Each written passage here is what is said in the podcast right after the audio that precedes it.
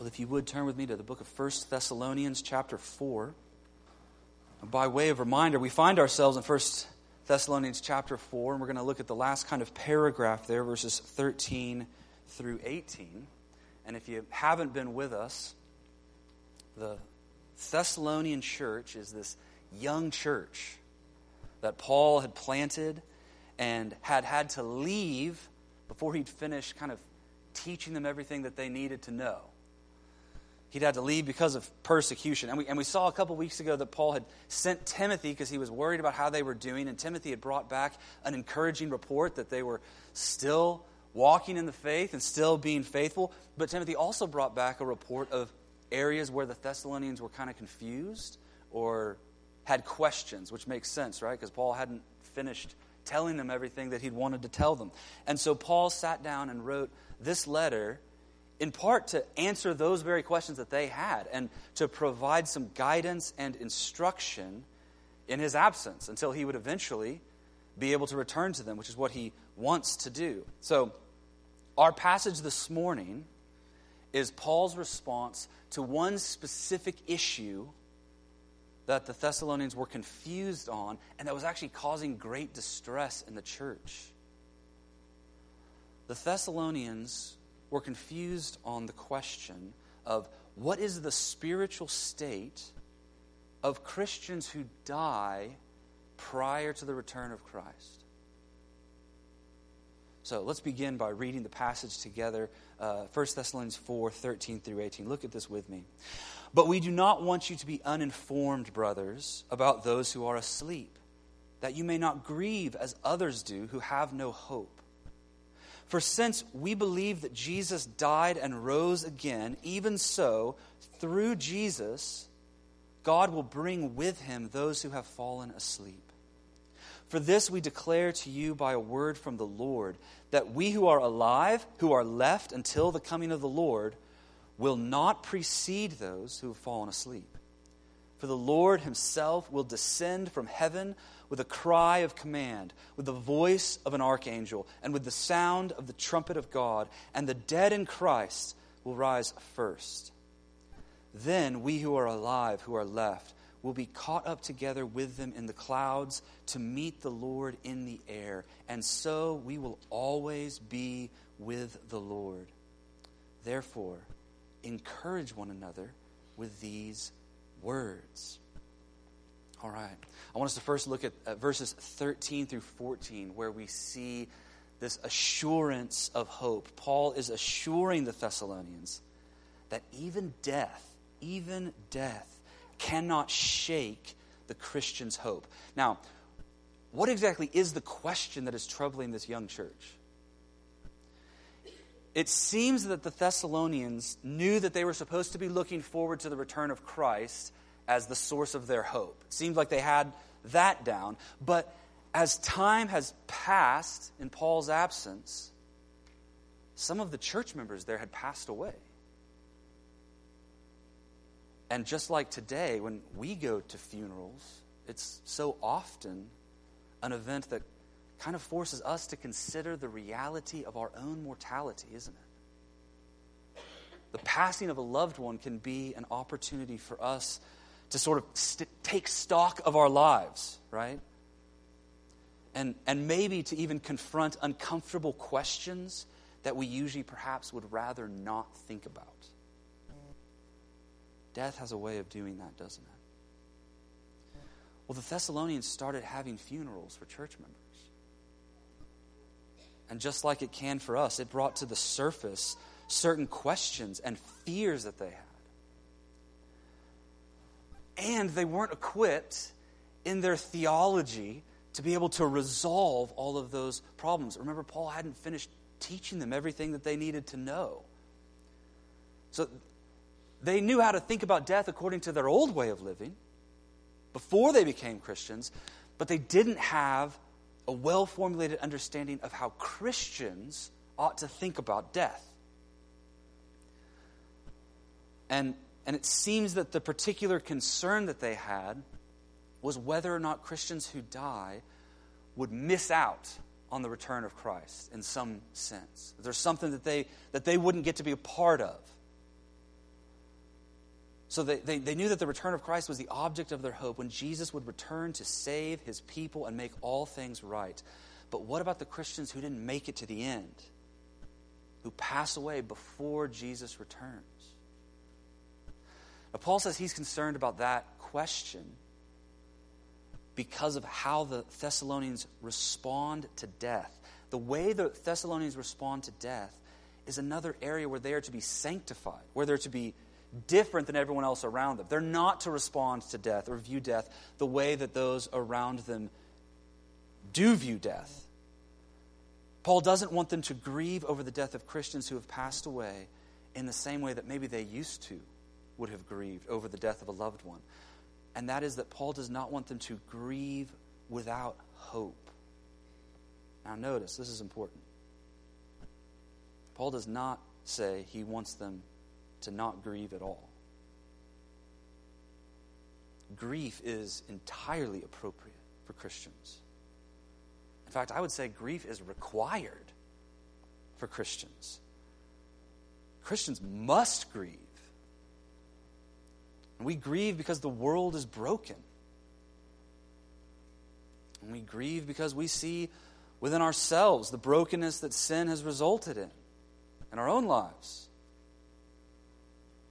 We grieve as we endure ourselves, but then also watch one another enduring pain and suffering. And it's pain and suffering that's common. It's common in the world because the world is full of sin and sorrow, isn't it? So if you're a Christian and grief is not a regular part of your experience of life in this world, something may be off a little bit. I think you should think of that like a, a spiritual check engine light just flipping on. Because grief is normal for Christians in a fallen world. But not all grief is the same. There are different kinds of grief. And Paul has heard that the Thessalonians are grieving like pagans, like those who do not know Christ. So Christians ought to grieve, but Christians ought never to grieve as those who have no hope. And so Paul's purpose in writing is to give them hope. Not so that they, they will no longer grieve, but so that they will be able to grieve like Christians. And, and in this particular instance, the way that Paul is going to help them, the way that Paul is going to give them this hope, is by informing them. He's going to teach them. Because the source of their troubles is stemming from a lack of their understanding. They don't understand. And I, and I want us to notice the connection right there between theology, our understanding of the Christian faith, and the rest of life.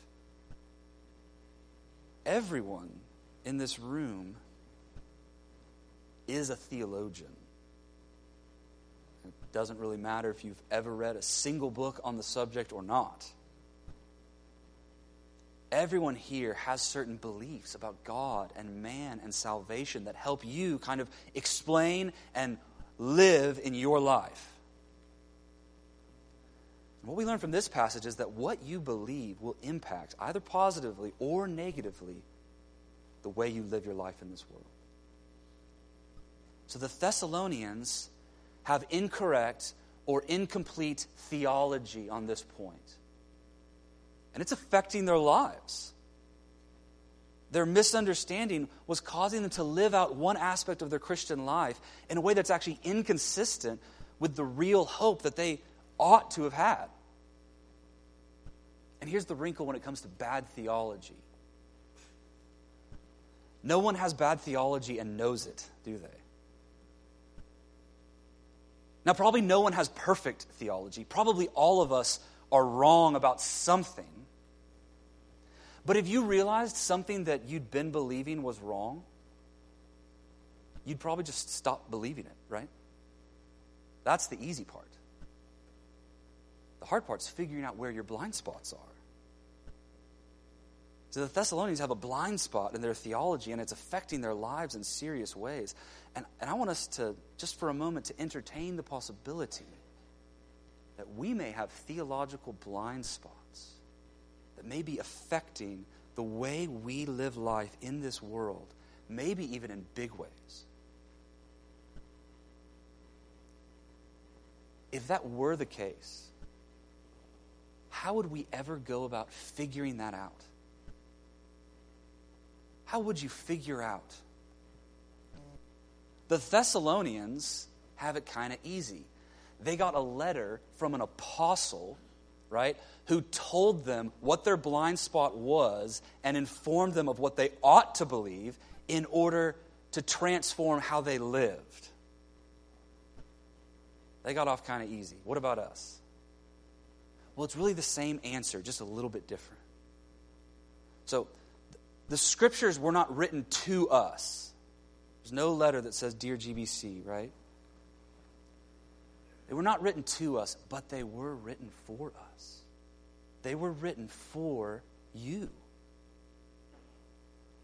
And so the task that's left to us is to submit our theology, our beliefs, our viewpoints, our biases, our opinions, all of it. Submit them to the scriptures as the infallible rule by which we are to measure and evaluate what we believe.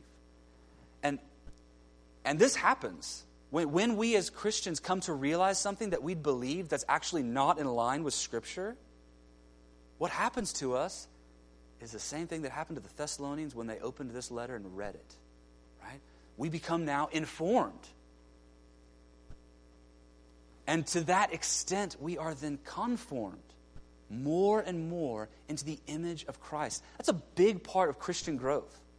It's a big part of Christian growth, and it's a part of Christian growth that never stops. We ought never to stop going to the scripture in an attitude of submission, looking to be taught and corrected. So, what is the information Paul wants to give the Thessalonians? We know that the reason he wants to inform them is so that they will have hope, right? But what is the information they need in order to have hope.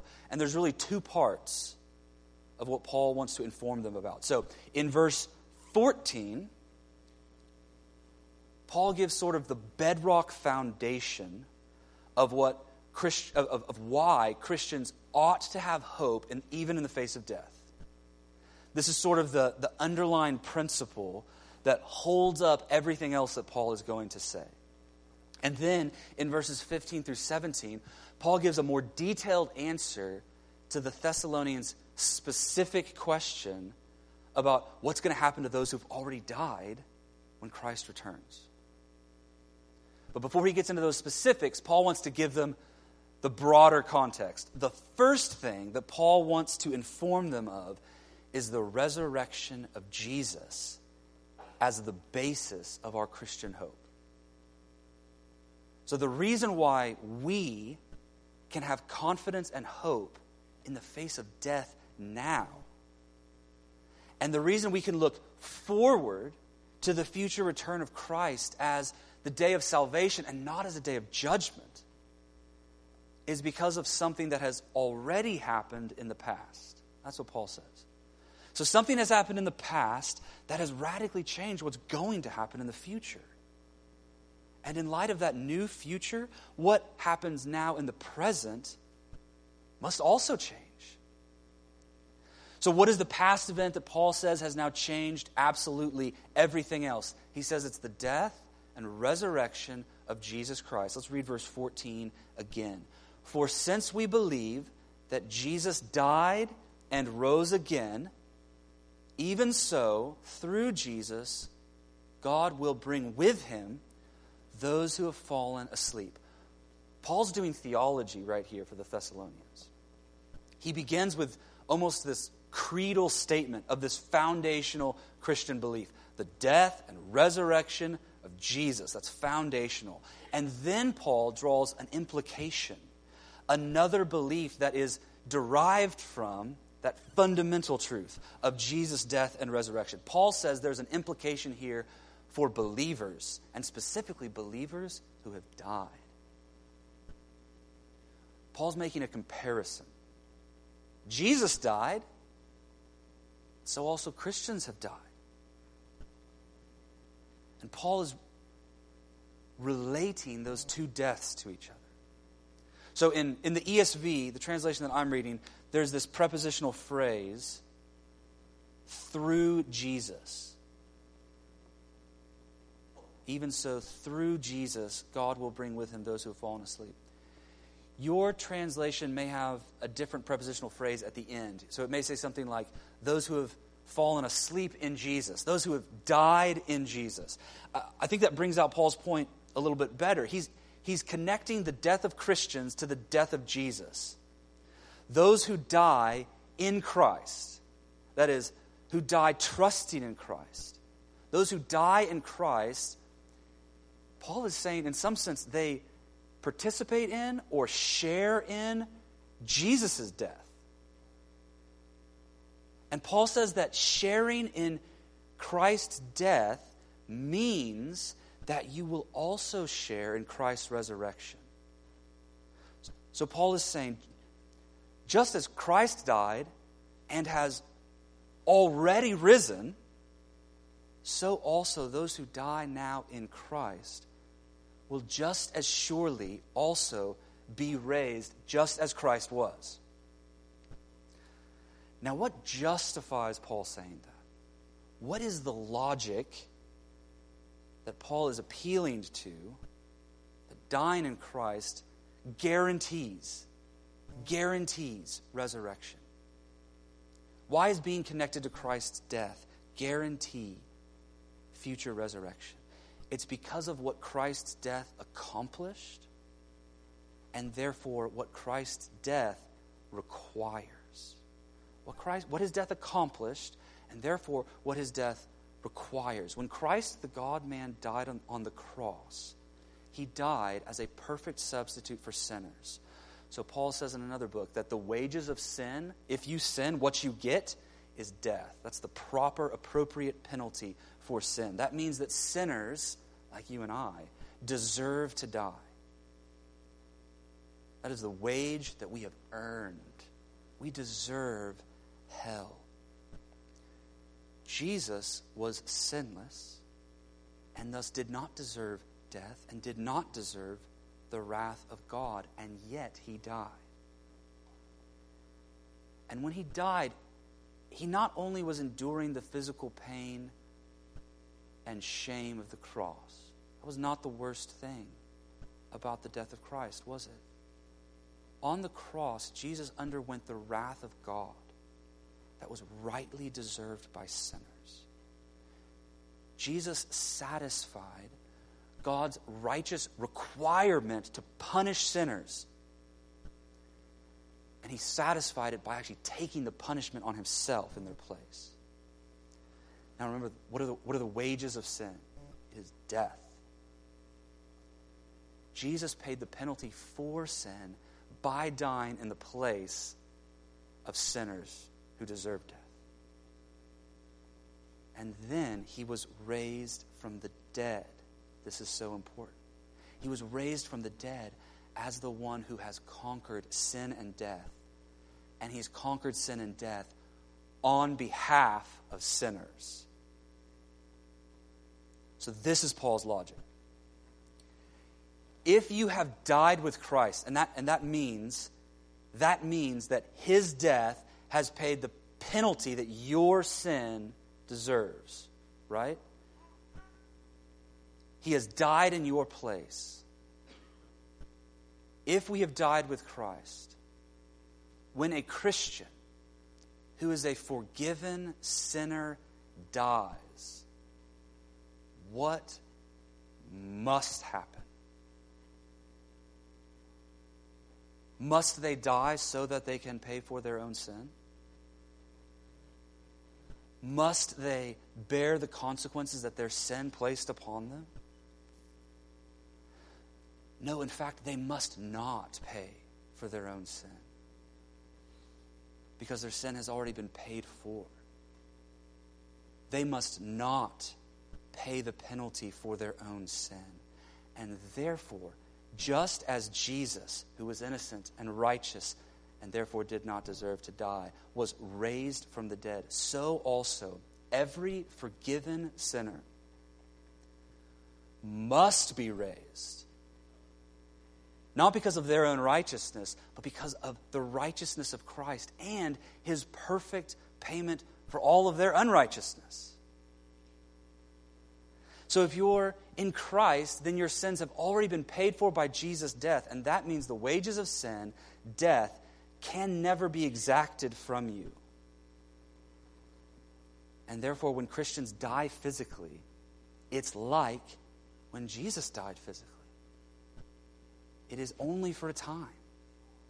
It is only for a time. And his resurrection is the guarantee that our deaths, like his, will not end in the grave. They will end in resurrection and eternal life. Now, if that kind of death conquering hope is something that you do not feel, do not have. There is something that you can do about it. The message of the gospel, the message of what Jesus has done for the sake of sinners, is not just a piece of information that we learn. It's actually, it actually demands a response from us. The gospel calls us to trust in Christ to turn from our sin and self righteousness and to depend only on Christ's righteousness and to depend only on His payment to cover our sins. Now, if you have questions about that, I'd love to talk with you more after the service about the connection between faith in Christ and, and death defeating hope. They're connected. Now, I think it's interesting here that, that Paul because he's speaking about the resurrection hope of believers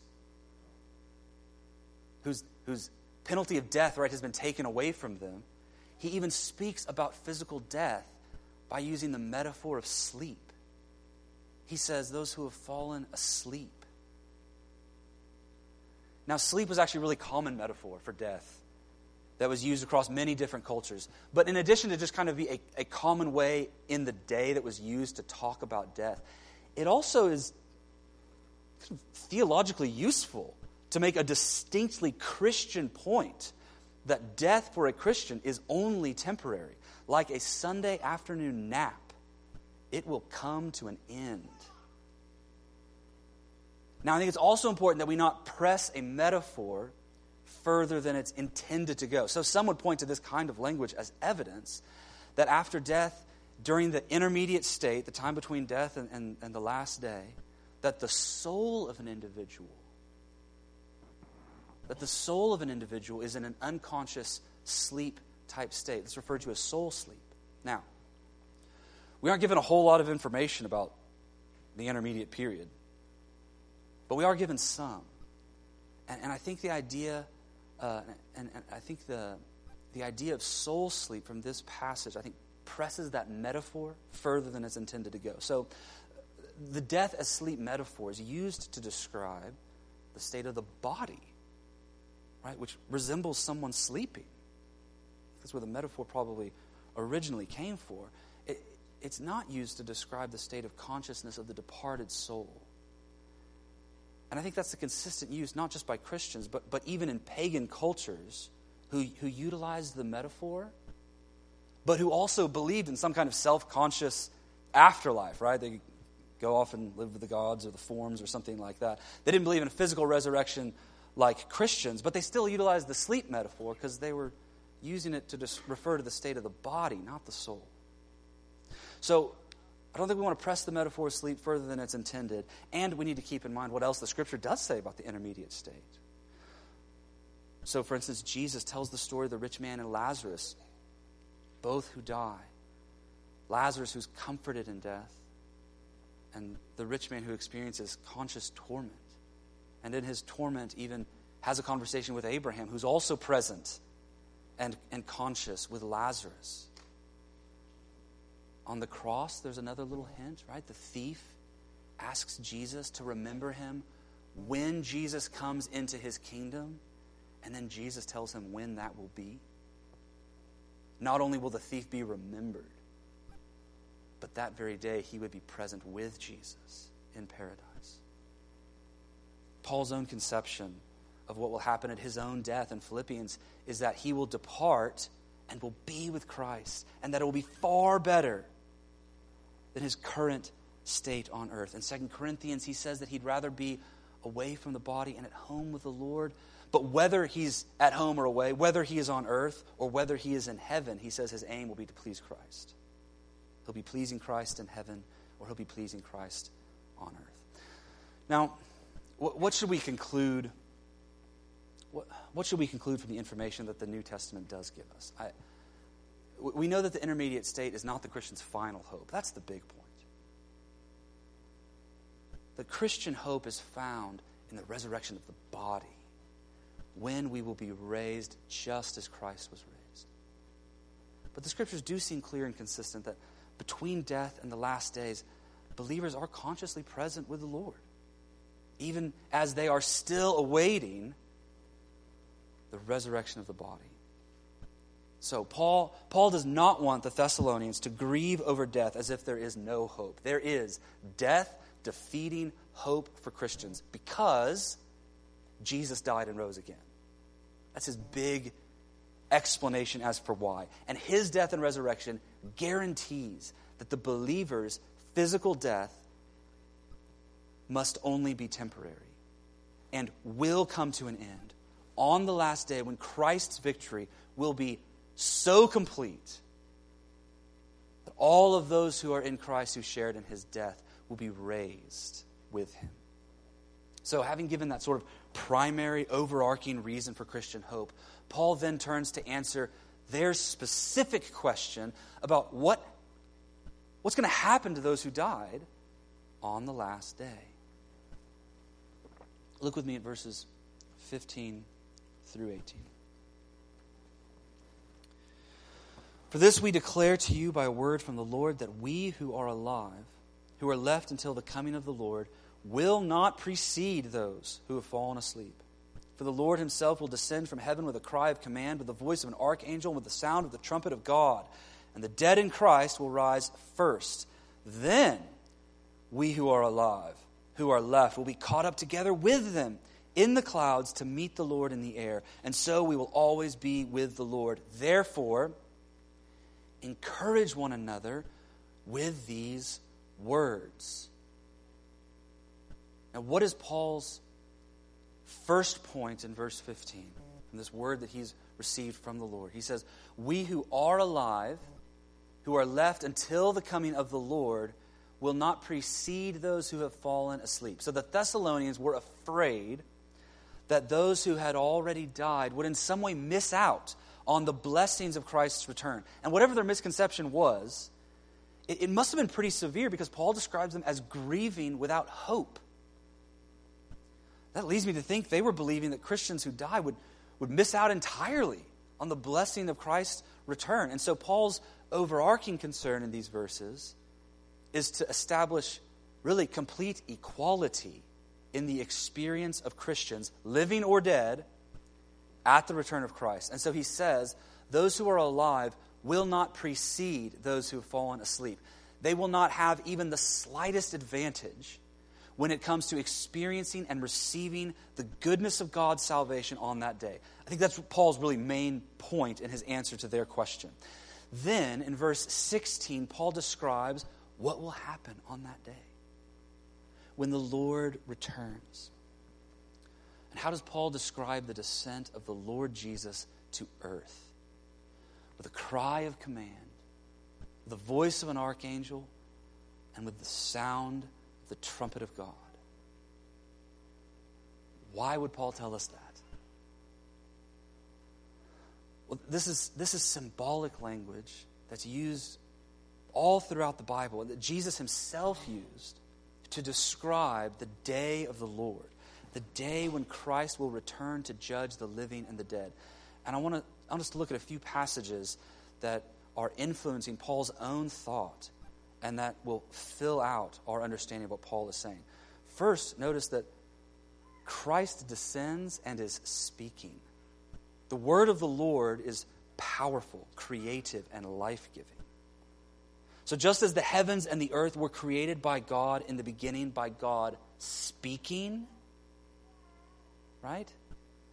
So here, the Son descends speaking a word of command. And at his word, the new creation is being spoken into existence. The dead are raised. The old created order is entirely made new. The Son is coming, and he is bringing his kingdom in its fullness, and the bodies of those who are in Christ are now raised in their new creation, resurrection bodies. So Jesus speaks about the new creation, life giving word in John 5. Look at this with me. Truly, truly, I say to you, an hour is coming and is now here when the dead will hear the voice of the Son of God, and those who hear will live.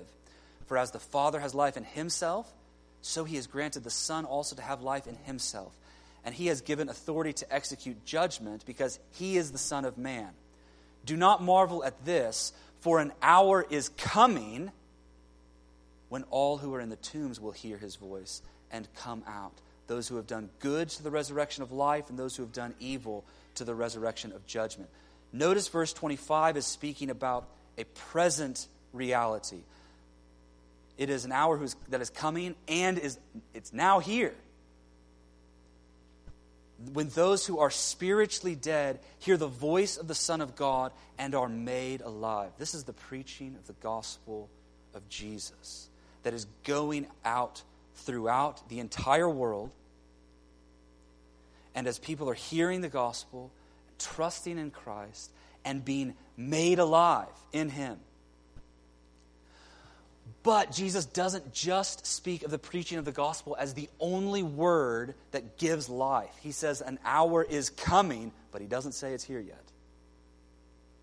It is still future. When those who are in the tombs, those who have died, will hear the voice of the Son, and they will be physically resurrected.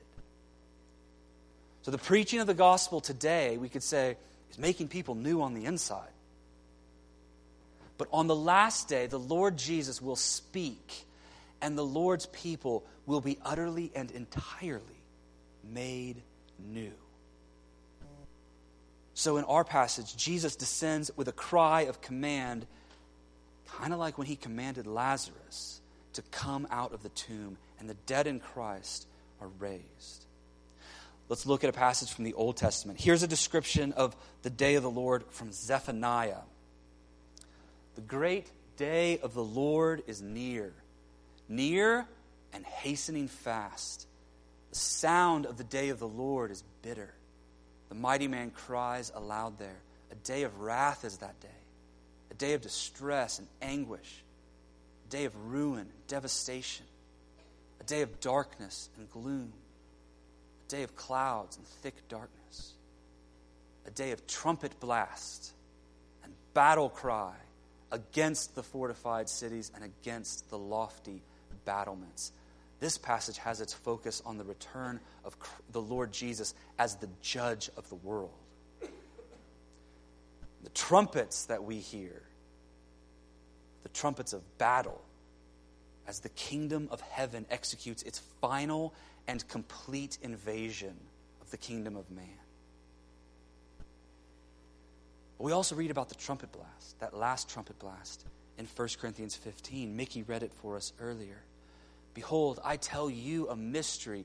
We shall not all sleep, but we shall all be changed in a moment, in the twinkling of an eye, at the last trumpet. For the trumpet will sound, and the dead will be raised imperishable, and we shall be changed. So the trumpet blast signals throughout Scripture the return of Christ. And the complete biblical picture shows the day of the Lord as being both a day of ruin and destruction, like in Zephaniah, and also a day of salvation, like in 1 Corinthians 15. He will judge his enemies, he will save his people. Now, in our passage in, in Thessalonians, Paul is addressing Christians and he's, he's meaning to encourage them to have hope. And therefore, he's really focused only on this last day as a day of salvation. He doesn't mention the resurrection of the wicked or the judgment. He's focused specifically on what will happen to believers, those who have died and those who are still alive on that day. And in fact, if, if anyone has an advantage on that day, it's actually those who have fallen asleep. Paul says that they will rise first, then, after, the dead are raised. Verse 17. Then those who are alive will be caught up together with them in the clouds to meet the Lord in the air. Now, this verse has some weird language. So, the idea of meeting the Lord in the air is utilizing the same language that was used when a king or a dignitary was approaching a city. And the city sends out a delegation to meet the one approaching, to welcome them, and then to escort them back into the city. So the image presented in the text is that the king is coming. The king is coming, and he's coming to execute his rule and his judgment on the earth. And the people belong to the king who belong to the king are not afraid, and they're not hiding. They are coming out in joy to welcome their king because they're welcoming their deliverer. This is like when the Son of Man rode into Jerusalem on a donkey. And the people came out to welcome the Son of David, the King coming to the city of David. They came out with palm branches and crying out, Hosanna. Blessed is he who comes in the name of the Lord. In the same way, the people of God will again, on that last day, welcome their king at his return to consummate his eternal kingdom. What about the clouds? Why does Paul specifically mention clouds? Is it because we're going to be sitting on white, puffy clouds playing harps for all eternity? No. So, clouds are used throughout the Old Testament in connection with the divine presence. Think of Mount Sinai, right? Moses stepping into the cloud. We actually read in Zephaniah that the day of the Lord will be a day of darkness, a day of gloom, a day of clouds and thick darkness, a day of trumpet blast and battle cry against the fortified cities and against the lofty battlements. These are the same clouds of heaven in Daniel 7, where the victorious Son of Man is given authority and everlasting eternal dominion to rule. And so the people of God enter the clouds of the divine presence in order to meet their arriving king. Now, something else we have to say about this verse. Th- this verse is the single verse in the Bible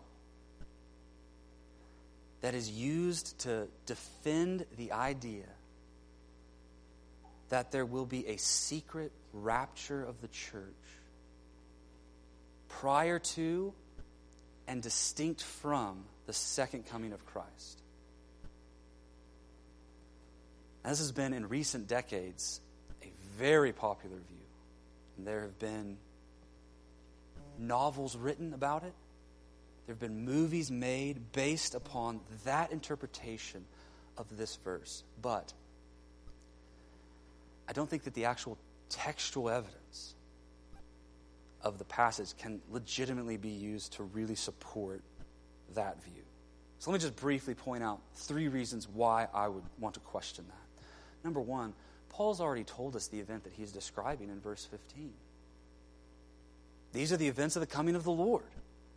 And, and the original word is, is parousia, and it's the same word that's used to describe the day of the Lord when, when the wicked are going to be judged and enter eternal condemnation, and the righteous will be resurrected and enter into eternity and dwell with the Lord forever. It's the final judgment, the last day, the return of Christ. It's the same word that Paul's really been using throughout his letter as he's been speaking about the return of Christ, speaking of the crown that he will receive at the return of Christ. He tells the Thessalonians, It's you, you're my glory and my joy. You're my reward that I will receive on the last day. It's the same word here. And remember, Paul in our passage is, is answering a question about the resurrection of the dead. And so the, the events he mentions in his answer are, are all events that happen at the resurrection, at the coming of the Lord, on the last day. He's not talking about an event that is separate or prior to the return of Christ. Secondly, there's nothing secret about the Lord's descent from heaven to earth here. The description of the cry of command, the archangel's voice, the trumpet of God. We've already seen all these are references to the final judgment of God, coming to raise his people from the grave and to judge the wicked. The secretive nature about the return of Christ is that we do not know when he is coming. But when he does come, we will know it. Everyone will know it. And then, thirdly, there's, there's no reason to interpret the language of believers meeting the Lord in the air as suggesting that the Lord is descending merely to the air and then returning back to heaven. Everything in the passage is describing the event as the last day, the return of the Lord to earth when he comes to judge and to save. Now, let, us remember what Paul's main point in talking about all of this is. Sometimes we get excited about talking about the future and things like that, but I want us to have the same motivation and the same goals that Paul has for us here. He wants to inform the Thessalonians about these things. Why? So that they will have hope. And so it makes sense that he ends the passage really in the way that he began. Look at the end of verse 17. What will be the result when the Lord comes? Do we need to worry about those who passed away before the Lord comes? No. We will always be with the Lord. Verse 18. Therefore, encourage one another with these words. No longer grieve as those who have no hope, because you have hope. To be with the Lord is what the people of God long for more than anything. And whenever the New Testament teaches on the future and on the end times like this, there's always two motivations that show up for doing so. Uh, one is to provide hope and comfort for Christians who are struggling and suffering in the world. And the second is to call Christians to remain faithful to the Lord in this life while we wait. Paul's going to address that second goal in the next chapter. But his main focus in, in our passage this morning has been giving the Thessalonians hope. And hope is found in the promise of being with the Lord forever. And it's the kind of hope that bears fruit in the present. It's a hope that enables us to undergo great loss in this life and great suffering, and to do so in a way that doesn't make sense to the world around us. Because we will be with the Lord forever, we can even face death. Even death itself is unable to shake the foundations of our faith because Jesus has already gotten up out of the grave and therefore the sting of death has been removed for Christians because we may sleep before the Lord returns. But for everyone who has already heard his voice in the gospel and been made alive by his spirit, you can shut your eyes in death, knowing that you will hear his voice again. And you will hear it with your physical ears of your new creation resurrected body. So, Christian, the sufferings of this present time are not worth comparing the glory that is to be revealed to us. Pray with me. Father, we long for the day when all of your perfect purposes are brought to their final and full completion. Holy Spirit, would you fill your people with hope in the face of that which is unknown and uncertain?